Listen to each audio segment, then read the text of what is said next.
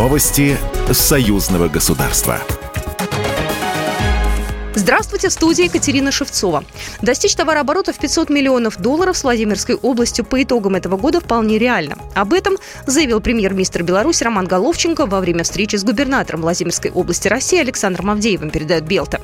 Владимирская область является значимым торговым партнером Беларуси, отметил Роман Головченко. Хотелось бы сегодня более подробно обсудить проект по созданию сборочного производства белорусской сельскохозяйственной техники в э, области и также коммунальной техники. Полагаю, что сегодня можно соответствующе принять э, решение.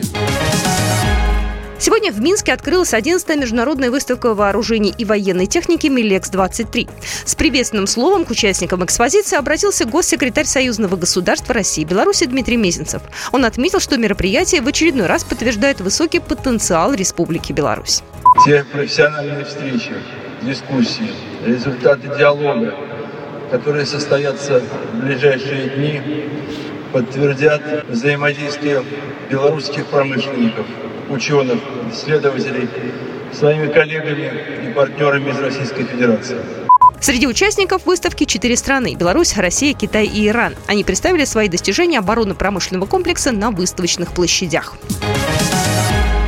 Координация Москвы и Минска во внешнеполитической сфере становится важнее на фоне разрушения Западом архитектуры безопасности в Европе. Об этом заявил министр иностранных дел Российской Федерации Сергей Лавров, открывая переговоры с главой МИД Беларуси Сергеем Олейником. Министр добавил, что страны координируют действия во внешней политике на основе планов, которые имеют успех. Как пояснил глава МИД Российской Федерации, обсудим роли и задачи, стоящие перед нашими министерствами в рамках поддержки союзного строительства, реализации 28 союзных программ в обеспечении внешней политического сопровождения, торгово-экономического сотрудничества и, конечно, наши действия в ООН, ОБСЕ, СНГ, ОДКБ, ЕАЭС. И, как я уже сказал, в том, что касается укрепления союзного государства как ядра интеграционных процессов на постсоветском пространстве.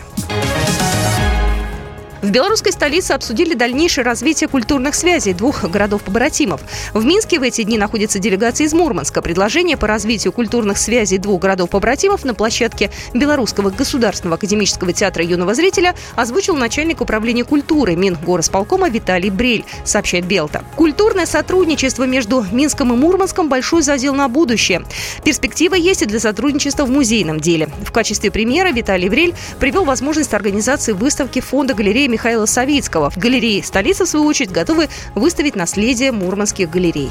Программа произведена по заказу телерадиовещательной организации Союзного государства. Новости Союзного государства.